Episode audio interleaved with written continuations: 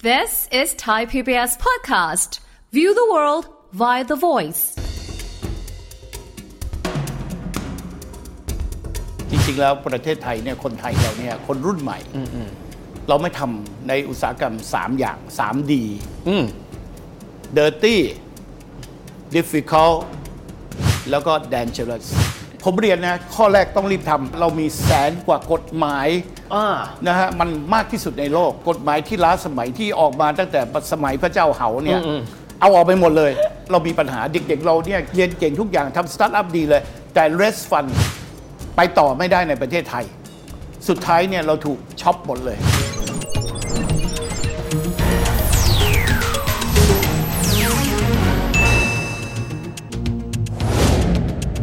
สวัสดีครับ ยินดีต้อนรับเข้าสู่รายการเศรษฐกิจติดบ้านนะครับ วันนี้จะมาคุยกันถึงเรื่องของแรงงานนะครับ ถ้าเรากวาดตามองไปที่ไหนก็ตามจะพบว่า เรามีแรงงานจากประเทศเพื่อนบ้านเนี่ยเข้ามาในประเทศไทยในหลากหลายเซกเตอร์ด้วยกันนะครับคำถามที่มีอยู่คือแรงงานไทยเนี่ยไม่เพียงพอเหรอ แล้วถ้าเกิดว่าแรงงานไทยที่บอกว่าจริง ๆ แล้วยังมีตำแหน่งงานอีก แต่ความสามารถบางทีเนี่ยต้องการความสามารถที่เป็นพิเศษ สถานการณ์แรงงานของบ้านเราตอนนี้เป็นอย่างไรครับ คุยประเด็นนี้กันกับประธานสภาอุตสาหกรรมแห่งประเทศไทยคุณเกรียงไกรเทียนอุ่นครับคุณเกรียงไกรสวัสดีครับ สวัสดีครับดรวิทย์ คุณเกรียงไกรอยากให้เล่าให้ฟังนิดนะครับว่าบ้านเราจะเห็นว่ามีการ import แรงงานต่างชาติมาค่อนข้างเยอะมากไมันจะเป็นเมียนมาก็ดีไมันจะเป็นกัมพูชาก็ดีหลากหลายประเทศ ถามจริงว่าแรงงานบ้านเรามีความเพียงพอต่อการเดินหน้าการพัฒนาอุตสาหกรรมหรือเปล่าครับ เอ่อปัจจุบันนี้นะครับต้องเรียนว่าแรงงานที่เราต้องอิมพอร์ตมาเนี่ยเหตุผลเพราะว่าจริงๆ แล้วประเทศไทยเนี่ยคนไทยเราเนี่ยคนรุ่นใหม่ อืมอืม เราไม่ทำในอุตสาหกรรม 3 อย่าง 3D อืม dirty difficult แล้วก็ dangerous สกปรกยากและอันตราย ใช่ครับ เพราะฉะนั้นใน 3D เนี่ยเด็กรุ่นใหม่ก็ไม่ทำแล้วก็ต้องเรียนนะครับว่าเอ่อเด็กรุ่นใหม่เนี่ยไม่ชอบทำงานอะไรที่ซ้ำจำเจ โดยเฉพาะงานในโรงงาน ครับ นะครับเราจะเห็นนะครับว่าเด็กรุ่นใหม่ของเราเนี่ยแล้วก็รวมทั้งทั่วโลกด้วย เขาจะเป็นคนที่มีรักอิสระ อ่า แล้วก็ ครับ ทำงานที่ไหนก็ได้ แล้วโดยเฉพาะอยากจะทำงานในอุปกรณ์ที่ anywhere นะครับ อ่า ที่ ครับ สามารถ work from home หรือ fro- จากที่ไหนก็ได้ ร้านกาแฟกาแฟก็ทำได้หมด ถูกครับเขาก็จะมีเครื่องคอมพิวเตอร์ แล้วเขาอยากทำงานประเภทนั้น อืม ก็จะเห็นได้ว่าวันนี้เนี่ยหนึ่งคนใหม่ ๆ ที่เรามีอยู่ ก็ไม่เติมเข้าไปในอุตสาหกรรม นั่นคือเหตุผลที่ทำให้เราเนี่ยจะต้องนำเข้าแรงงานจำนวนมาก ครับ และโดยเฉพาะอุตสาหกรรมที่เกี่ยวกับ 3D ที่ตะกี้พูดเนี่ยเขาไม่แตะเลย ครับ นะครับ เพราะฉะนั้นเนี่ยสิ่งที่เราจะต้องทำเนี่ย เราจะต้องปรับอุตสาหกรรม หรือว่าเพื่อให้ตรงกับไลฟ์สไตล์ อ๋อ นะฮะถ้าเกิดเราจะทำนะครับ เพราะฉะนั้นเนี่ยอุตสาหกรรมเหล่านี้ต้องเรียนนะครับ หลายๆ ผู้ประกอบการในสภาอุตสาหกรรมเช่นกันครับ พอมาถึงรุ่นลูกเรียนดีๆ ไปจบปริญญาโทปริญญาเอกจากต่างประเทศพอกลับมาบอกให้มาทำโรงงานไม่เอา ไม่เอา นึกออก นะฮะอันนี้คือปัญหาเหมือนกัน ครับคุณเกรียงไกรครับประเด็นแบบนี้ เท่าที่คุยกันมางวดที่แล้วบอกว่าสภาอุดเองเนี่ยประกอบด้วย 45 กลุ่ม แล้วก็จะมีครึ่งเลยที่ไม่ใช่ 3D แน่นอน ใช่ครับ เป็นอุตสาหกรรมที่ high value ละมูลค่าสูง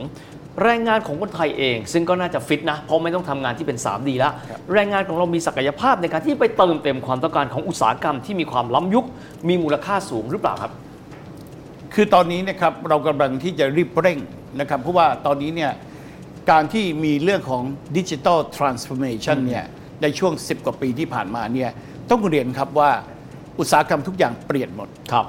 อุตสาหกรรมดั้งเดิมของเราเนี่ยโดน disrupt เพราะฉะนั้นเนี่ยในการที่เราเองเนี่ยจะไปต่อไปในอนาคตอันใกล้เนี่ยผมคิดว่าสิ่งที่เราจะทำได้เนี่ยก็คือเราจะต้องดีดตัวเองเนี่ย อืม ไปสู่ประเทศที่มีเทคโนโลยี ครับ มากขึ้นนะครับ เพราะฉะนั้นพอการที่มีเทคโนโลยีที่สอดคล้องไปกับทิศทางการเปลี่ยนแปลงของโลกเนี่ย ครับ มันสอดคล้องกับประชากรเรา ประชากรเราตอนนี้เนี่ยเด็กๆ รุ่นใหม่ก็มีการศึกษา แต่ ครับ เด็กเราเนี่ยการเรียนการสอนเนี่ยกับเทคโนโลยีใหม่เนี่ยโดยเฉพาะอย่างเช่นโรบอติก อ่า ออโตเมชัน ครับ เครื่องไม้เครื่องมือต่างๆ เหล่านี้เรายังใช้กันไม่ค่อยเป็น ยังไม่เหมือนไม่เท่าทันกัน ยังไม่ทันกัน ครับ เพราะฉะนั้นเนี่ยมันก็เกิดการ disrupt ไม่ใช่เฉพาะในภาคอุตสาหกรรม ทุกอย่างโดน disrupt แล้วภาคการศึกษาคือมหาวิทยาลัยก็โดน disrupt ่า ถูกไหมครับ เพราะว่าเรียนมาแล้วเนี่ยเด็กตกงานหมดเลย อาชีพเดิมอย่างเมื่อย้อนกลับไป 10 กว่าปีที่แล้วหรือ 20 ปี เห็นไหมครับ คณะนิเทศศาสตร์ โอ้ บูมมาก ใครๆไปเรียนเนี่ยโอ้โหคะแนนสอบเข้านี่สูงริ้วเลย ครับ ได้งานดีๆหมดเลย แต่วันนี้พอโดน disrupt นะครับไม่ว่าทีวี อ่า นะครับวิทยุหายไปเลย ความนิยมก็ นะครับ เสื่อม หนัง ถอย สือ ไป พิมพ์สื่อต่างๆ ทุกอย่างเนี่ยวันนี้คนเนี่ยก็ต้องเปลี่ยนนะครับ เช่นกันครับ ตอนนี้เนี่ยมันมันไม่แมทช์กัน เพราะว่าอุตสาหกรรมที่กำลังไปเป็นไฮเทคโนโลยีมันขาดสกิลเวิร์กเกอร์แล้วก็เด็กๆเนี่ยหลักสูตรต่างๆ ในมหาวิทยาลัยยังไม่ได้ปรับปรุง ครับ เมื่อประมาณหลายปีที่แล้วประเทศไทยเรากำลังเข้าสู่ S curve หนึ่งในนั้นคือโรบอติก ครับ คือหุ่นยนต์มาทำงานแทนคน อืม ปรากฏว่าคีย์ของการทำหุ่นยนต์เนี่ย ก็คือจะต้องมี SI System Integrators ซึ่งก็คือคนเขียนโปรแกรม โอ้ ปรากฏว่า ให้ทุคนมทำงานรวมกันได้ มีการสำรวจในประเทศไทย พบว่าเรามีแค่ประมาณร้อยกว่า 200 คน โอ้โห ไม่พอ ในขเลย ณะที่ประเทศอย่างเช่นเกาหลีไต้หวันญี่ปุ่นมีหลายหลายหมื่นคน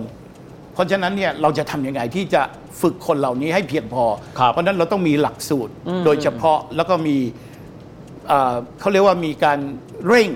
นะครับทำยังไงให้เป็นหลักสูตรเร่งรัด ผมได้ยินที่คุณเกรียงไกรพูดมาค่อนข้างบ่อยเลยคือ up skill กับ re skill ครับ เราพูดกันมาพอสมควรแล้วนะฮะ การผลักดันตรงนี้รวดเร็วมากน้อยขนาดไหน ทางด้านสภาอุดเป็นโต้โผไหม หรือเป็นการศึกษา หรือต้องภาครัฐออกมาเป็นหัวขบวนครับ คือเรียนครับว่าขณะนี้เนี่ยเอ่อเราก็ทำงานร่วมกับภาครัฐ โดยเฉพาะกระทรวงอวหรือ าก ระทรวงอุดมศึกษาวิทยาศาสตร์ และเทคโนโลยี ครับ แต่ว่าสภาอุตสาหกรรมของเราเนี่ยนะครับเราก็ในฐานะภาคเอกชน เราเองเนี่ยช่วยตัวเอง เยอะนะครับ ครับ เพราะว่า ไม่ต้อง เรา พึ่ง ต้อง ไม่ต้องพึ่งใคร เอ่อไม่ถึงกับไม่พึ่ง แต่เราต้องเริ่มก่อน อ่าครับ นะฮะเรารอไม่ได้ เพราะว่าการที่ทำเนี่ยมันเป็นการอยู่รอดของเรา ครับ เพราะฉะนั้นเนี่ยสภาอุตสาหกรรมเราได้ตั้งสถาบัน ชื่อว่า FTI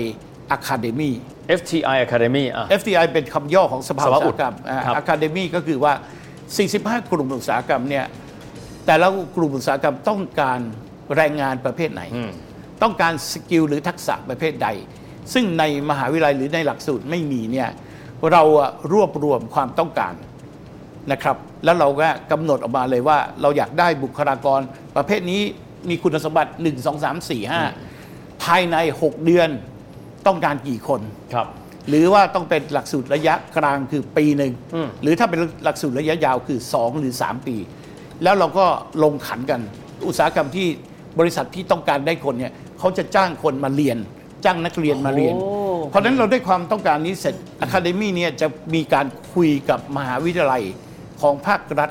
และเอกชน อืม ที่มีความถนัดหรือความเชี่ยวชาญในแขนงนั้นว่าเฮ้ยมาสร้างตรงนี้นะ เรามีเงินเรามีบัตเจ็ตเท่านี้นะครับท่านไปสร้างหลักสูตรมา อืม แล้วเราจะส่งคนเข้าไปเรียน อ๋อ แล้วพอได้ใบรับรองนะครับจากการฝึกสมมุติ 6 เดือนเนี่ยผ่าน A B C D จนครบเนี่ยได้ใบรับรองหรือ Certificate เนี่ยเรารับเข้าทำงานทันที โอ้นึกออกละ นะครับ อ่ะเป็นใบเบิกทางได้เลยนะ ใช่ ครับ ทีนี้ถ้าเกิดเป็นระยะเอ่อหลักสูตรระยะกลางปีหนึ่งหรือ 2 ปีหรือ 3 ปีในอนาคตเนี่ยเราทำเป็นหลักสูตรลักษณะของเป็นแบบว่า dual track หรือว่า dual system ครับ คือทั้งภาคทฤษฎีและภาคปฏิบัติในโรงงาน ไปฝึกงานเลย โอ้นี่เหมือนพวกระบบเยอรมันญี่ปุ่นอย่าง ใช่ เงี้ย ครับ อ่าครับ แบบ dual system แบบ คบ เยอรมันเลย ครับ เรียนทฤษฎีแล้วอีกครึ่งหนึ่งมาปฏิบัติ ลงปฏิบัติ อ่า อ๋อ แล้วก็กลับไปเรียนกลับมาปฏิบัติ ปรากฏว่าเมื่อผ่านเกณฑ์แล้วเนี่ยน้องๆเหล่านั้นที่จบเนี่ยทำงานทันที เข้าใจแล้วได้งานเลย ไม่ต้องไปหางานอีก ทำเหมือนกับเยอรมัน เพราะรู้จักกันแล้วนะ ครับเพราะฉะนั้นในเบื้องต้นตอนนี้เราช่วยตัวเองอยู่ครับ ครับ นะครับ ก็ได้ภาครัฐมาช่วยบ้าง แต่ในอนาคตเราหวังว่าภาครัฐจะต้องเป็นหลักให้เรา อ่า ครับ คุณเกรียงไกรถามอย่างนี้เราไม่ได้อยู่คนเดียวในโลกนะแล้วเราก็จะมีคู่แข่งหลายประเทศที่ดึงดูดเม็ดเงินการลงทุนไปด้วยอินโดนีเซียก็ดีนะครับอ่าเวียดนามก็ดี ศักยภาพของแรงงานไทย ถ้าเราต้องการเดินหน้าพาประเทศไทยเนี่ยยกระดับออกจากรายได้ปานกลาง คิดว่าเราเทียบกับคนอื่นแล้วเนี่ยสถานการณ์แรงงานเราเป็นอย่างไร แรงงานที่มีทักษะสูงด้วยนะครับรองรับอุตสาหกรรมใหม่ๆนะครับและเราจะเดินหน้าเพิ่มเติมทักษะเพื่อให้เราเป็นอันดับต้นๆในภูมิภาคยังไงครับ อย่างที่ผมเรียนไปแล้วนะครับว่าเรามีการทำการสำรวจแล้วก็มีการเรตติ้ง ครับ นะครับว่าประสิทธิภาพของแรงงานเราเนี่ยอยู่ที่ลำดับเท่าไหร่ ตอนนี้เราไม่ค่อยดีเท่าไหร่ ครับ ทีนี้เราต้องมามองกันว่าถ้าเรากำลังจะปรับโครงสร้างของการลงทุนของประเทศใหม่ ปรับอุตสาหกรรมใหม่ ๆ ที่เรียกว่า new economy new industry นะฮะ ซึ่งเหล่านี้เนี่ยมันเป็นอุตสาหกรรมเป้าหมายที่ต้องใช้แรงงานที่มีทักษะสูง ประเทศไทยเราเนี่ยควรจะต้อง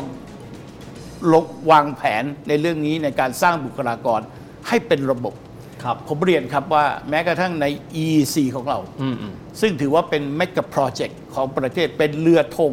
ในการดึงดูดเม็ดเงินลงทุน ชั้นนำจากต่างประเทศมาลงทุน เขาไม่ได้คือเราลงทุนเยอะมากทางด้านของโครงสร้างพื้นฐานอินฟราสตรักเจอร์เรื่องรถไฟเชื่อมระหว่าง 3 สถานี เรามีเรื่องอามาตาพุทธ ครับ นะฮะท่าเรือน้ำลึกทุกอย่างดีหมดเลย แต่คำถามที่ถามตลอดเลย มีคนหรือเปล่า โอเคเพราะไม่มีฮิวแมนแวร์ก็เดินไม่ได้ จบ เพราะฉะนั้นเนี่ยเรื่องนี้จำเป็นอย่างยิ่งที่เราจะต้องรีบเร่งนะครับหน่วยงานที่เกี่ยวข้อง ต้องรีบปรับหลักสูตร ครับ ต้องรีบทำนะครับมีเป้าหมายที่ชัดเจนฝึกคนเลย ครับ ร่วมกับภาคอุตสาหกรรมนะฮะร่วมเอ่อเราเนี่ยภาครัฐเอกชนต้องจับมือกัน ครับ เพื่อจะได้รู้ดีมานแล้วผมคิดว่าอย่างนี้ครับ วันนี้เป็นจังหวะที่ดี เพราะว่าทั่วโลกเนี่ยด้วยปัญหาเรื่องของ geopolitics หรือเรื่องของปัญหาภูมิรัฐศาสตร์ ซึ่งเข้มข้นมาก การย้ายฐานการผลิตต่างๆ การแบ่งขั้วแบ่งข้าง แบ่งเทคโนโลยี ประเทศไทยเนี่ยอยู่ในช่วงทั้งเป็นทั้งวิกฤต แล้วก็เป็นทั้งโอกาส ครับ เพราะฉะนั้นเราต้องเอาวิกฤตครั้งนี้เนี่ยในการที่ผันตัวเร่งรีบในการที่จะ transform นะฮะอุตสาหกรรมที่ใช้แรงงานเข้มข้นที่เราตอนนี้ไม่ได้เปรียบแล้ว เรารู้อยู่แล้วทำไป ครับ ก็เหนื่อย อ่าๆ นะฮะต้องรีบไป แต่ว่าภาครัฐต้องเข้ามาช่วยผลักดัน ครับ นะฮะเราต้องไปด้วยกัน แล้วพอเราก้าวข้ามไปได้ปั๊บเนี่ยเราจะเป็นผู้นำผมยกตัวอย่าง วันนี้เนี่ยเรากำลังดึงอุตสาหกรรมใหม่เช่น EV ครับ รถยนต์ ไฟฟ้านี่ ไฟ นะ ฟ้าเนี่ยหรือพลังงานสะอาดทั้งหลายเนี่ยซึ่งอันนี้เป็นเทรนด์ของโลกเข้ามาสู่ประเทศไทย ประเทศไทยเรามีขีดความสามารถ เพราะเราเป็นผู้ที่ผลิต โอ้รถยนต์ระ ไฟ ดับ ฟ้า ท็อปเทนอยู่แล้ว ใช่ครับ แล้วเรามีไฟฟ้า Electronics ที่มาจาก renewable energy หรือว่าพลังงานทดแทนเนี่ยอันดับสูงๆ เพราะฉะนั้นเราต้องเร่งตรงนี้ โอเคโอ้โห นะครับ โอเค เพื่อเป็นต้นทางในการดึงดูดเม็ดเงินลงทุนจากต่างประเทศ รถไฟฟ้าจากจีนวันนี้เข้ามาลงทุนในประเทศไทยมากมาย แต่เรายังหวังที่จะมีเทสลา อ่า หรือ ครับ ว่าจากค่ายจากยุโรป ยุโรป มาลงทุนด้วยถูกไหมครับ เพราะฉะนั้นเนี่ยสิ่งเหล่านี้เราต้องรีบเร่ง ครับ นะครับแล้วก็เร่งในการที่ หาเรื่องการสร้างบุคลากร ให้มีทักษะที่จะรองรับรถ EV ในอนาคต ครับ วันนี้ประเทศไทยเราเนี่ยมีความสามารถในเรื่องระบบรถสันดาปภายใน ถูกต้อง หรือรถใช้ฟอสซิลมานานแล้ว ครับ แต่พอเราจะพูดถึง EV เรามีน้อยมาก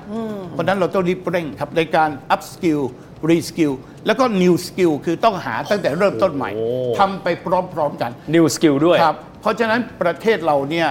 มีโอกาส จริง ๆ แล้วสภาเดินหน้าไปก่อนละ แต่ขณะเดียวกันการเสริมด้วยเทอร์โบภาครัฐช่วยแน่ ๆ ข้อเสนอแนะเชิงนโยบาย สั้น ๆ ตรงนี้คุณเกรียงไกรอยากให้ภาครัฐตอนนี้มีอบอแล้วนะ ส่วนไหน เพราะทำมาทั้งหมดเลย ไม่มีคนอยู่ข้างหลังทำไม่ได้ อันดับแรกเลยนะครับ กฎหมายที่ล้าสมัยที่ออกมาตั้งแต่สมัยพระเจ้าเหาเนี่ย อืม เอาออกไปหมดเลย เราเคย โอเค คุยกันนะครับ แสนกว่าฉบับเนี่ยเหลือแค่หนึ่งหมื่นฉบับเนี่ยก็ยังเยอะเกินไป โอ้โอเค นะครับ เราเคยทำเรื่องศึกษาเรื่องนี้อย่างจริงจังกับ TDRI ครับ กกรเราลงทุน แล้วก็จ้างฝรั่งที่ชื่อมิสเตอร์สกอต ครับ ที่เป็นคนทำ ทำให้ รื่อง เกาหลีป่ะฮะ เกาหลีเนี่ยนะครับ โอ้โห เขายินดีมาทำแล้วเขาเราก็ลงขันกัน 40 ล้านนะฮะ ครับ ให้กับมิสเตอร์สกอตศึกษากับ TDI พบว่าแค่พันกว่าขั้นตอนพันกว่าฉบับแค่นั้นเองเนี่ยถ้าเรายกเลิกเนี่ยเราสามารถสร้างรายได้ลดค่าใช้จ่ายของรัฐเนี่ยไปแสนสามหมื่นกว่าล้าน โอเค ถ้าเกิดเราเอาแสนกว่าฉบับ เหลือแค่หมื่นฉบับเนี่ยประเทศพุ่งทันที ตอนนี้เหมือนเป็นโซ่พันธนาการ ใช่ครับ ทั้งตัวเลย แล้วที่สำคัญกว่านั้น ต้องมีการวางกฎหมายใหม่เพื่ออุตสาหกรรมใหม่ในอนาคต เช่นพวกสตาร์ทอัพวันนี้เรามีปัญหา ผมนึกออกแล้ว สมองไหลค ก น ฎ เง หมาย ๆ กฎหมาย ของร ไม่เท่าทัคนรับ พัฒนาการของเศรษฐกิจ ใช่ครับ ผมเรียกอย่างนี้อ่า คืออย่างนี้ฮะเรามีปัญหาเด็กๆ เราเนี่ยเรียนเก่งทุกอย่างทำสตาร์ทอัพดีเลย แต่เรสฟันไปต่อไม่ได้ในประเทศไทย สุดท้ายเนี่ยเราถูกช็อปหมดเลย คนเก่งๆ ต้องไปรับทุนจาก สิงคโปร์อินโดนีเซียเขา thank you very much โอเค นะครับ เพราะฉะนั้นเนี่ยกฎหมายเนี่ยจะต้องรีบแก้ให้ทันสมัย ครับ และในอนาคตมีอุตสาหกรรมใหม่ๆ อีกเยอะแยะเลยนะ AI จะเป็นยังไงเรื่องอะไรต่างๆ เราจะทำยังไง ผมคิดว่าเรื่องนี้ของเก่าต้องโละทิ้ง ครับ อย่างรวดเร็ว แล้วต้องหวังว่ามือ ที่ฉับไวแบบท่านเศรษฐาเนี่ย อืมอืม จะช่วยตรงนี้ได้เยอะ ครับ เราหวังไว้มาก อืมอืม นะครับแล้วก็ของใหม่เตรียมไปด้วย ครับ เพื่อการเติบโตไปข้างหน้า นะหวังว่าท่านเศรษฐาจะได้ฟังด้วยนะครับ หรือว่าคนใกล้ชิดฟังด้วย จะได้รู้ว่าสภาอุดคิดอย่างไร เพื่อให้บ้านเรานั้นติดเทอร์โบ วันนี้ขอบคุณพี่ไก่เกรียงไกรมากนะครับ ขอบพระคุณมากครับ ยินดีครับ ย้ำนะครับ จะมองแต่อดีตคงไม่ได้แล้วนะครับ เรื่องของแรงงานนะครับ เรื่อง 3D ที่เราไม่ทำต้องยอมรับเราไม่ทำแต่ต้องมีแรงงานใหม่ เพื่อที่จะเติบโตกับอุตสาหกรรมใหม่เพราะโอกาสบ้านเรามีอีกมากมายมหาศาลสำหรับวันนี้เวลาหมดลงแล้วนะครับ แล้วพบกันใหม่โอกาสหน้าสวัสดีครับ